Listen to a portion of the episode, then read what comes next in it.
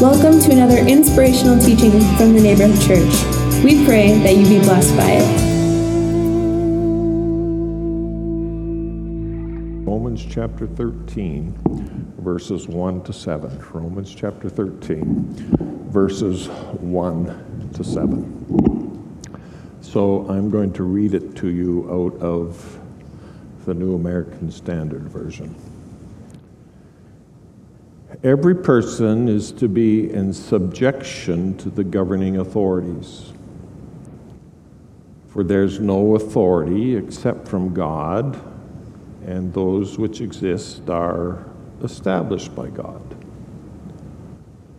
Therefore, whoever resists authority has opposed the ordinance of God and they who have opposed will receive condemnation upon themselves. For rulers are not a cause of fear for good behavior, but for evil. Do you want to have no fear of authority? Do what is good, and you'll have praise from the same.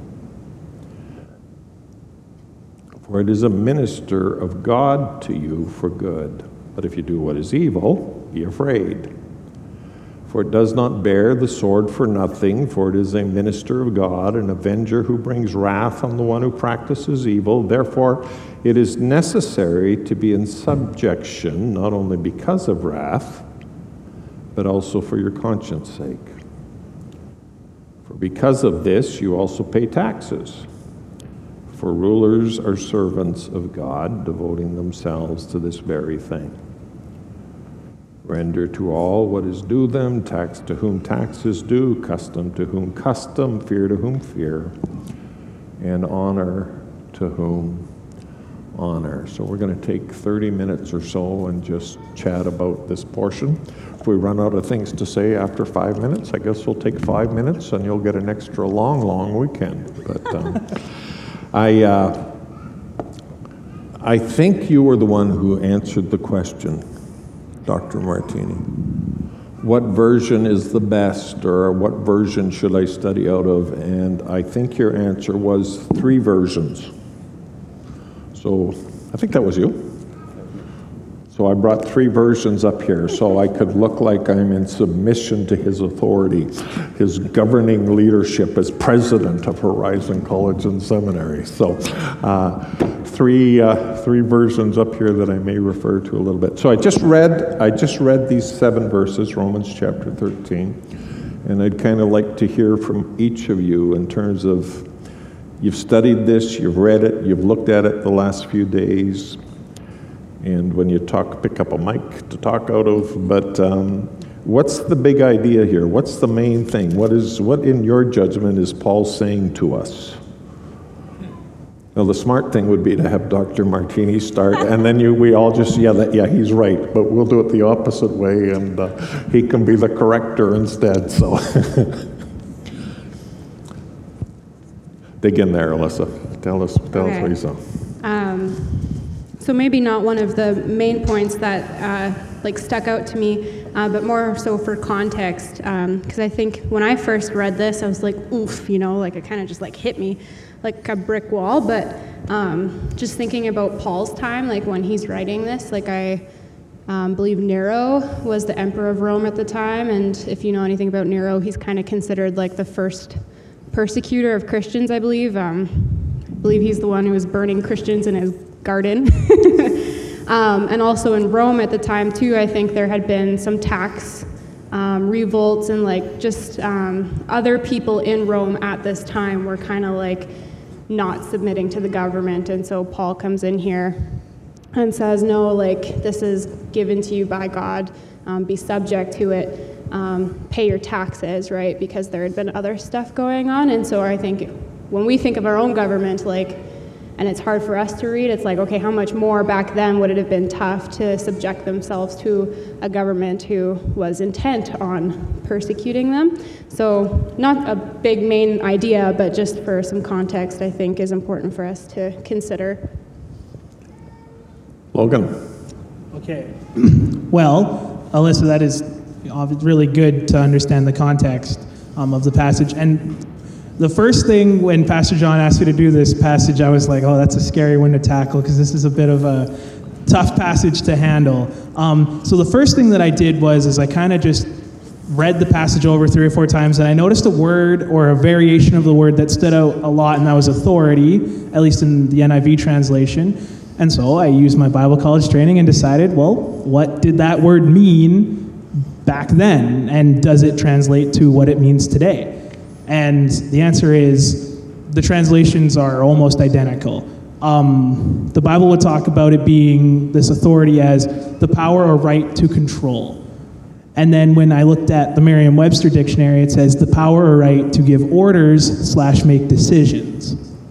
And so I think that's really um, the start of the foundation of the passage here. Is Paul is saying that God has given these people the ability to command us and make decisions for us through Him and with Him. And so we have to submit to that, whether we may necessarily not always agree with it or not.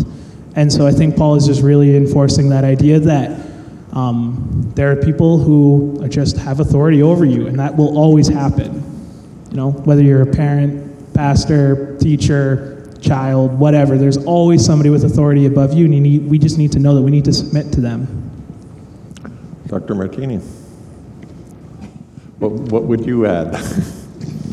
Yeah, I think I would pick up sort of where Alyssa started and say that the context in this really matters because if we take it at face value, it looks like if this was the only passage that talked about how Christians were to relate to government, then it would seem really straightforward and we'd say, hey, yeah, of course, there's authorities and we need to always submit and everything will be really good. Where it's, where it's a bit challenging is that if it doesn't outright contradict, it certainly is in tension with what Paul says virtually everywhere, everywhere else and with what Jesus says everywhere else. So um, I think picking up what Alyssa said, um, you know, you've got this, you've got this passage where uh, you've got followers of Jesus who are being instructed to submit to the ruling authorities, the Romans, written to Rome written to the people in Rome. And, uh, and Paul is saying, submit to these authorities. And I think, um, and ultimately, sort of ironically, if we're going to frame it in, I mean, Paul says in verse 2 here, whoever resists authority resists what God has appointed um, and will incur judgment. And then he goes on at verse 3 and says, if you don't want to fear, uh, then do what's good and, uh, and it's going to work out. And we could say, okay, well, there's a promise. So the, the irony with that is that within about four years of Paul writing that, Paul doing good is about to lose his head off of his shoulders by these same authorities.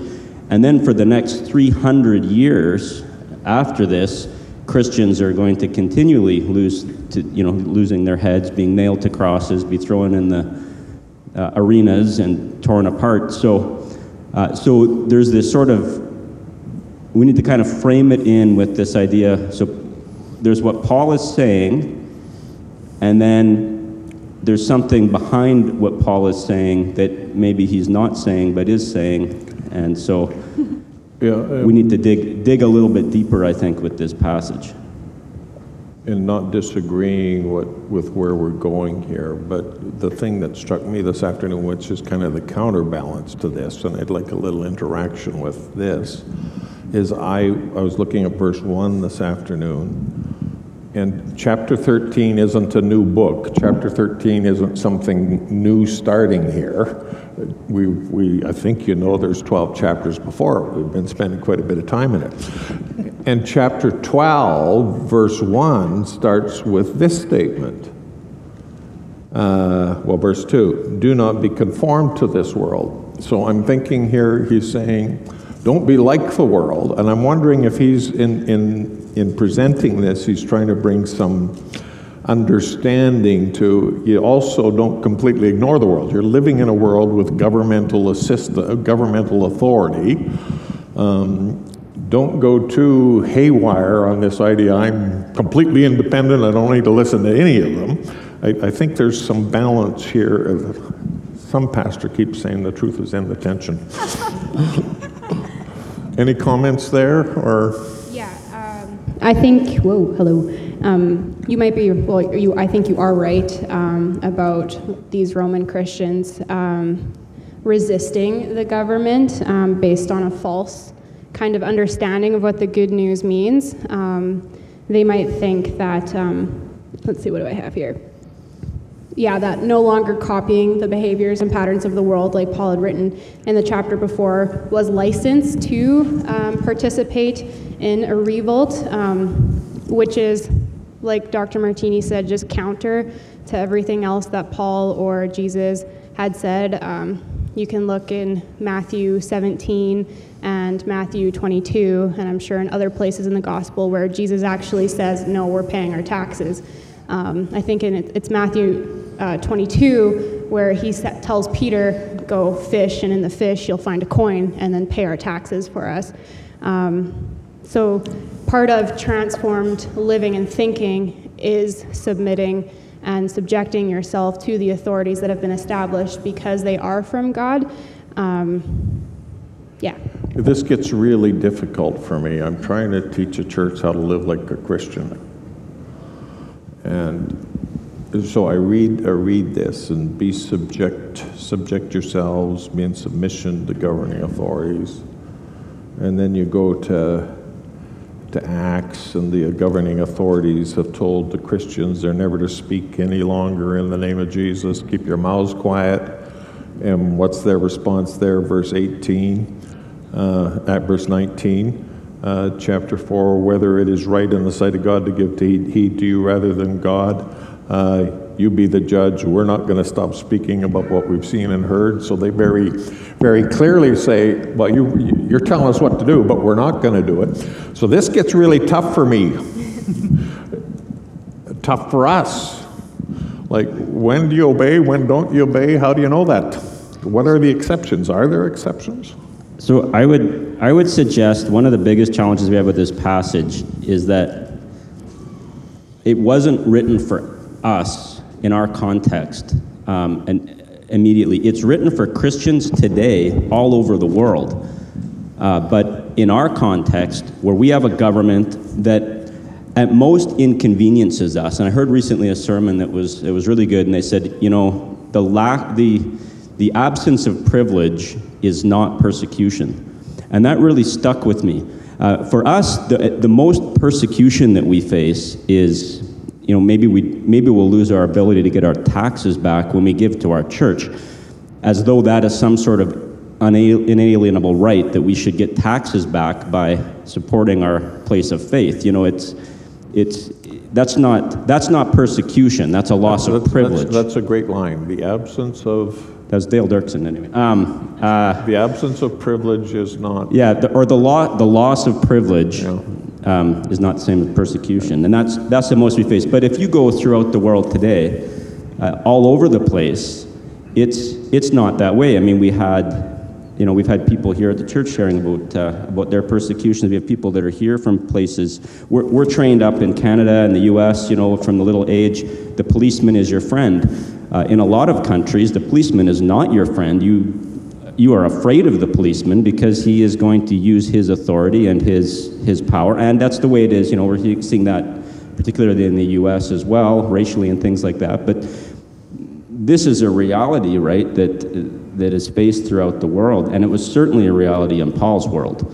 The government was not your friend. Uh, and just framing it in, just to remember, the founder of the movement that Paul is part of got nailed to a Roman cross not that many years before, with signs above his head that said King of the Jews, which is a political statement. Jesus was crucified because he was positioned to be a threat to Rome, and that's how Rome handled threats to Rome. They crucified you, or if you were a citizen, they chopped your head off. Already by the time Paul's written this, the Jews had twice been kicked out of Rome. So 40 years earlier, they had, they had been kicked out once because they had been seen to be disruptive. And then just a few years prior to this, they had been kicked out again. Uh, you see that in Acts chapter 18. Paul runs into Priscilla and Aquila because they had been expelled from Rome. And then we know from a secular source, they even say they were, the Jews were expelled that time because of a man named Christus, which we would take as, as Christ. But so there's this whole history of governmental interference. And so I think the big idea that Paul's got here is the same thing that we find in other places in the New Testament when it comes to this very tiny faith operating in a hostile environment. Operate in such a way that you don't provoke unnecessarily some sort of negative reaction from the government. So even in a place like 1 Timothy 2, which is where we say this is why we pray for our leaders. It says, pray for your leaders, uh, your political leaders. But the rest of the verse goes on to say, why? Pray for them so that we might meet in peace. We might be assembling in peace because that's not a guarantee that we're going to be able to assemble in peace. So I think what Paul's, the main idea here that Paul is after goes back to chapter 12. Those few verses that lead into this are the ones that I think unpack this where he says, As much as it's in your power, live at peace with everybody. And then he's going to go on and say, This is what this looks like pay your taxes. Jesus said, Pay your. I'm talking too much, I'll be quiet. So, I don't know if you're talking too much, but I'll, uh, I'll jump in here. Um, So the gov, the authorities that are there are ordained by God. And in the natural realm, we look at this story you talked about, the founder of this movement that Paul is following, Christ, was crucified under their authority. But that authority was placed there by God, and we'd be in big trouble if that hadn't happened. So sometimes we're rebelling against things that are part of God's overall plan, too. So not everything we call bad is bad. Sometimes what we call bad is good. But you don't want to go down that bunny trail, but that's what I thought of. So you've got something to say, I can tell. Yeah, um, just thinking about what these guys have been saying, um, I think it's important to remember too, uh, like what our ultimate allegiance is, right? Um, so we obey God first and foremost, and then wherein the established governments and authorities conform to what we would typically do as obedience to God, we can conform with what, right? But in the instance um, where they're asking us to deviate from that type of allegiance, um, I think it's important for us to remember, recognize that no, the allegiance is to God. Um, and so, yeah, paying your taxes isn't a bad thing. And actually, for us, it's usually a good thing when we get our taxes back and whatever. Um, and I just, um, as Dr. Martini was sharing, it just reminded me of 1 Peter um, 2. And Peter says to be subject um, for the Lord's sake to every human institution, whether it be emperor as supreme or to governors as sent by him to punish those who do evil and to praise those who do good. For this is the will of God, that by doing good you should put to silence the ignorance of foolish people. Live as people who are free, not using your freedom as a cover up for evil, but living as servants of God. Honor everyone, love the brotherhood, fear God, honor the emperor.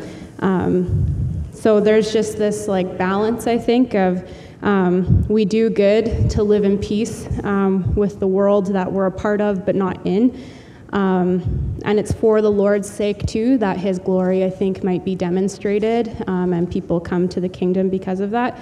And it's also for our sake, too, because we don't use that freedom as a cover up for evil. And um, Paul says that in here, too, um, that it's about our conscience as well, that we obey the authorities and governments um, so that we might not sin against God, right? Like our consciousness uh, in this passage, I think, is a little bit broader than we might assume originally. It refers to our consciousness of God and His will for us. And so we know that God is explicitly asking us to um, be subject and to obey our government. And when we don't, just because we don't want to or whatever, it's actually sin, um, which doesn't reflect God's glory. So as I was looking at this, um,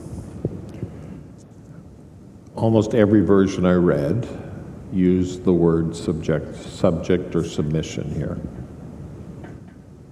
The only one I could find that didn't use submission was J.B. Phillips, where he says every Christian ought to obey the civil authorities. Is there a difference between obedience and submission? Yeah. And that was something I was going to say and note on is I think that we have to remember that I think there is a big difference between submission and complete and utter obedience to something. Um, so like you know, as a child, you ha- you obey your parents. That's like that's a commandment, right? And you have utter faith in them. And you know, we look at we keep going back to Timothy. Um, we have to remember that um, there's the there's the passage about the wives having to submit to their husbands. And I know this is kind of controversial, but I'm gonna I'm gonna you're gonna like it when I'm done with it. I promise. Um, and so we all struggle with that verse, What, just what, like what, we what, struggle what with if I this. don't like it? What do I get?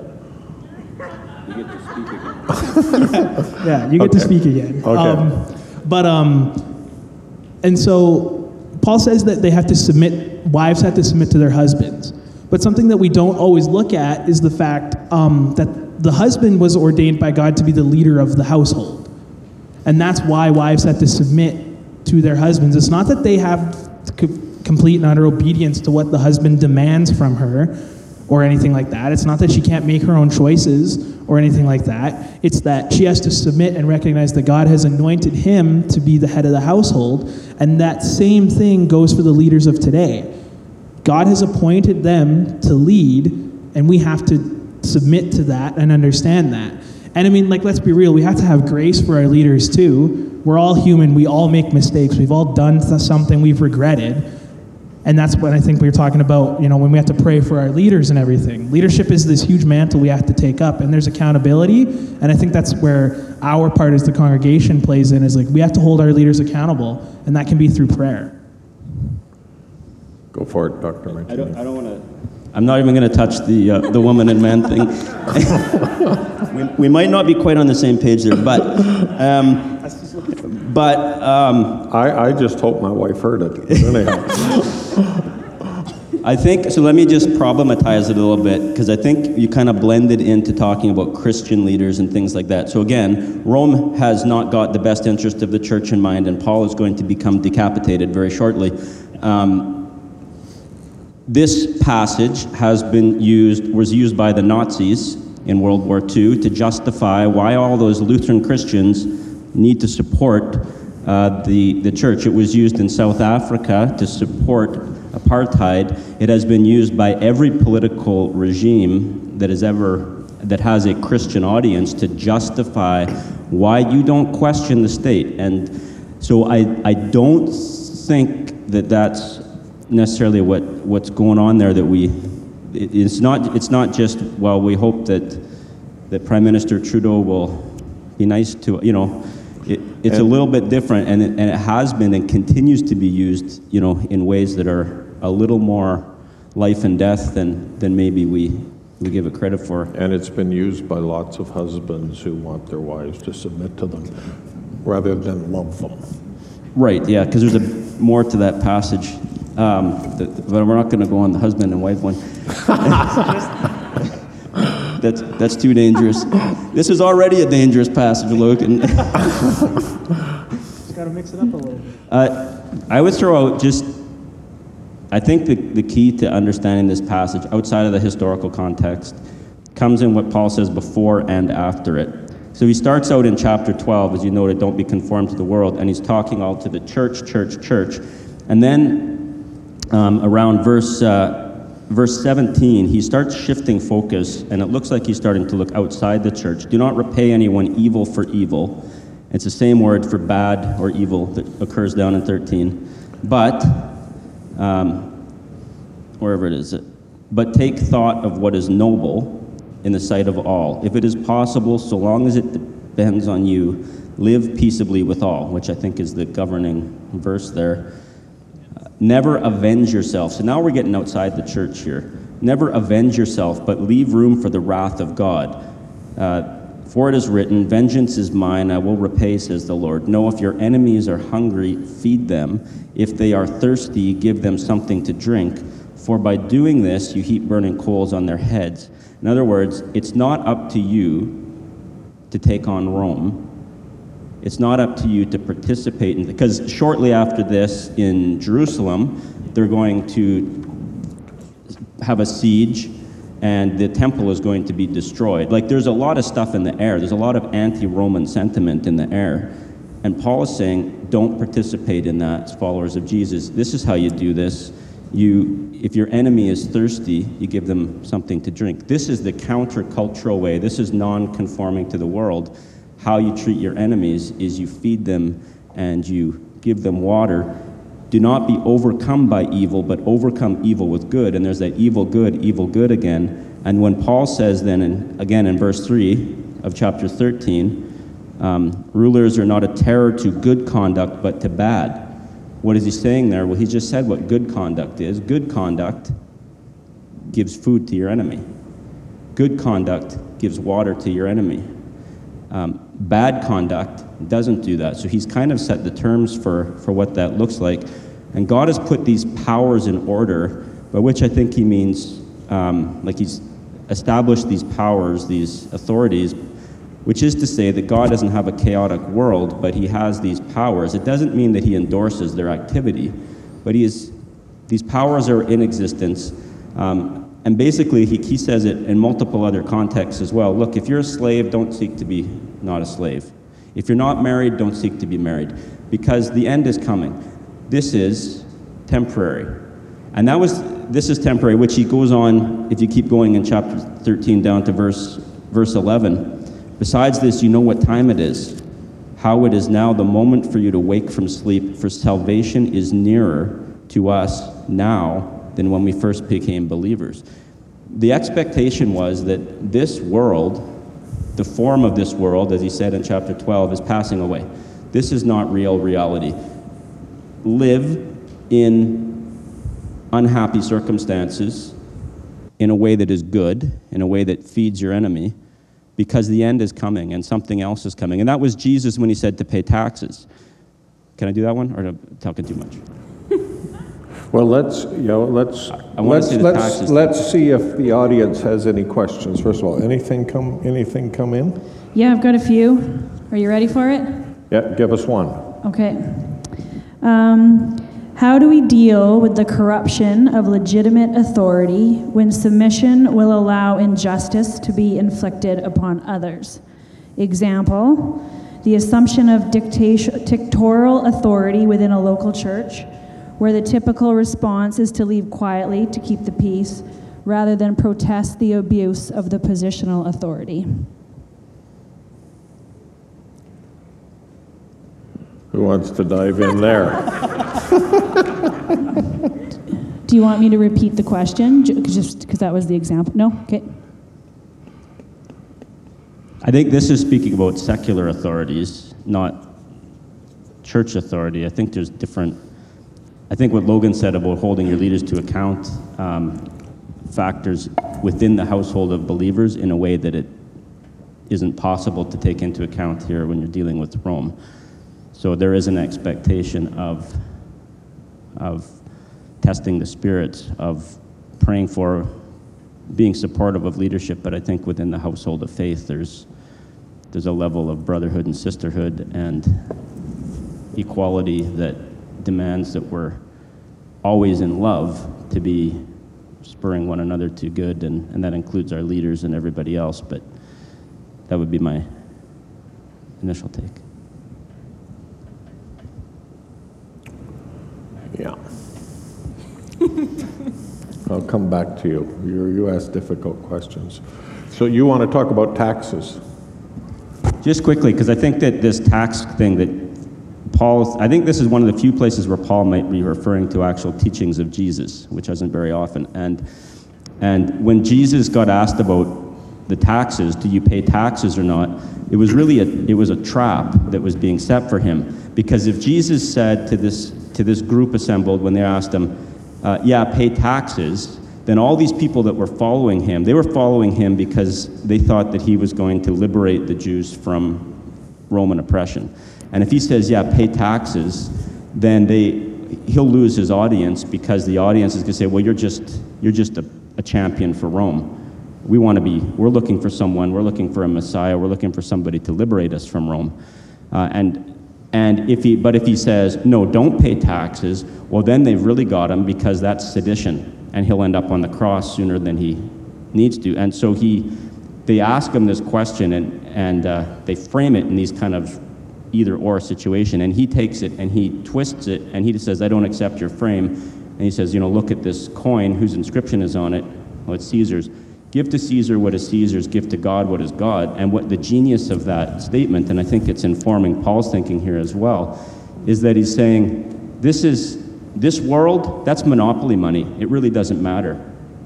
Give Caesar his money because that has that money has no currency in the kingdom that I'm bringing. That's it's it's irrelevant. It's like trying to pay your groceries with monopoly money. It's it's it's worthless. It's useless. And what Paul's saying is kind of the same idea. Look, this is this isn't the world that we're inhabiting. Elsewhere, he says your citizenship is is elsewhere. And so that's the kind of thinking I think that goes into that. Why do you pay taxes? Because it's you're not taking it with you. It's not. It's got no currency elsewhere. So. So, and the phrase after that, you give honor to whom honor is due, that to me is a difficult portion for a Christian too. So are we the ones who get to determine who's honorable? That's the working out of this thing. I don't think he's honorable, so I'm not going to honor him. Or do you honor uh, Mr. Trump, you honor Mr. Trudeau, whoever the list is, simply because they're in a position and place of authority? Like, how does this work out practically, honoring those whom honors due? I think that when it comes to more difficult people in government um, who who really like arouse that kind of like really deep emotional response in us, right? Like, no, that's wrong. Um, that person is like evil. Like that is not godly. Um, I think in the sense of that, it becomes challenging to honor them. Um, but I think it just really boils down to our allegiance is to God, and the fact of the matter is, is that He has placed us, um, believers, as being subject to authority. And so we don't, uh, being subject really just means we recognize our place on the hierarchy and not like 100% absolute obedi- like brainless obedience, right? And so when it comes to Mr. Trump, it's like you kind of you treat him like you would treat yourself, right? Yeah, you recognize that he's doing whatever. Not going to say anything about that, but like for difficult people, you outdo one, ano- one another in showing honor, right? And I think that is what reflects God's glory and reflects Jesus, right? Is the Christian's ability um, to not be swayed by stuff that's like temporary. You know, political leaders are temporary. Um, and so we, we display God's love and His glory by being subject, by honoring and respecting them, but not being brainless in obedience. Yeah, this whole walking out of our faith at a level where we are willing to even honor people who we may not feel are honorable. We, we, we give water to people who we don't think deserve water. I think that applies to government too. So I live in a house with one wonderful lady named Donna. But almost every night she yells at the television and this is what she yells at them It's Prime Minister Trudeau, not Trudeau. like she feels we have a responsibility to honor our leaders. Um, and sometimes I think we drift from those things. So, Logan, you're holding your mic. Does that mean you've got something to yeah. say? Sure. Um, I would absolutely agree with Pastor Don in the fact that, yes, we do need to honor, you know, or even like Alyssa said, like Mr. Trump, Mr. Trudeau, we, we still do have to honor them. And like, I, and this is more of a question I'd like to ask to the table if I could do that. Um, so you can ask a question, then you've got one final question, and then we're going to let you go home. Sure. So is your question going to be as no, hard as hers? I don't think so. Thank you. Um, and so the question that I had, I guess maybe Dr. Matimi would be able to answer this because it kind of quickly goes back to the taxes. Um, and so I totally agree that yes, like it, pay what Caesar is Caesar's because this is not our permanent home. Like that's absolutely true. But when we talk about honor and we talk about application, like isn't it honoring to our governments to follow the law and pay our taxes? Like isn't that an isn't I I would say that Paul is giving us an application here to say like it may be hard for you to honor them with everything, but by simply paying your taxes, you're paying your dues, you're paying your honor to the government, and that's a way to even submit to them. And I'm wondering if that's like something that would be said here. Yeah, I think, I think so. I think so. It's, uh, I think it's honoring is in the same way as paying taxes. The, the honor that our prime minister has, he has because he is part of a system that is an impermanent system. That's what Alyssa was like. So, insofar as we function still on this plane, in this world, insofar as God's kingdom has not yet come, we are still part of this kingdom, the kingdom of this world. And as Paul said, as much as it's in your power, you live at peace here in this context. So, you know, follow, follow the laws, give honor to who gets honor. Um, they won't have honor in the next kingdom because this position doesn't exist in the next kingdom. But while you're in this one, pay your taxes because the taxes won't exist in the next system, but they exist in this one. The honor doesn't exist in the next system, but it exists in this one. So while you're part of this temporary existence, live it out in such a way that you can be peaceable. And as it says in, this, in the First Peter passage that Alyssa commented on, then the hope there is that you might even win them over to Jesus to be part of that other system. So don't be conformed to the world, but be at peace with the reality that you have to live your faith out in the world. One last question. Find the simplest question you can. I don't know if you want to hear this one. Okay. Where do babies come from? I'm just joking. I'm not actually going to do that one, but that is literally one. okay, so because you guys were talking about obedience and submission, it looks like this is where that came from. What is your interpretation of obedience versus submission? Which is more involved? Yeah, so, yeah, so uh, which is, is this obedience or is this submission and what's the difference? That's a good, good thing to end on. And I think I'm going to let the president of the Bible College explain it. This, this is submission, and even so, we'll get too technical, but there are other words, there are Greek words for obedience that are much stronger that are not used here.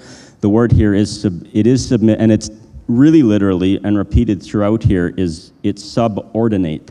Um, it's there is this sense in which God has ordered a chaotic world and put into order things. And the, the literal word here that's repeated about five times is they're all variations of this ordination, um, this being ordered under. And so it's finding your place in, in the society. And we, again, in Canada, we're much more equal, you know, and if you got more money, you can have higher you can, you can be higher respected. But in Paul's world, it was an honor and shame society.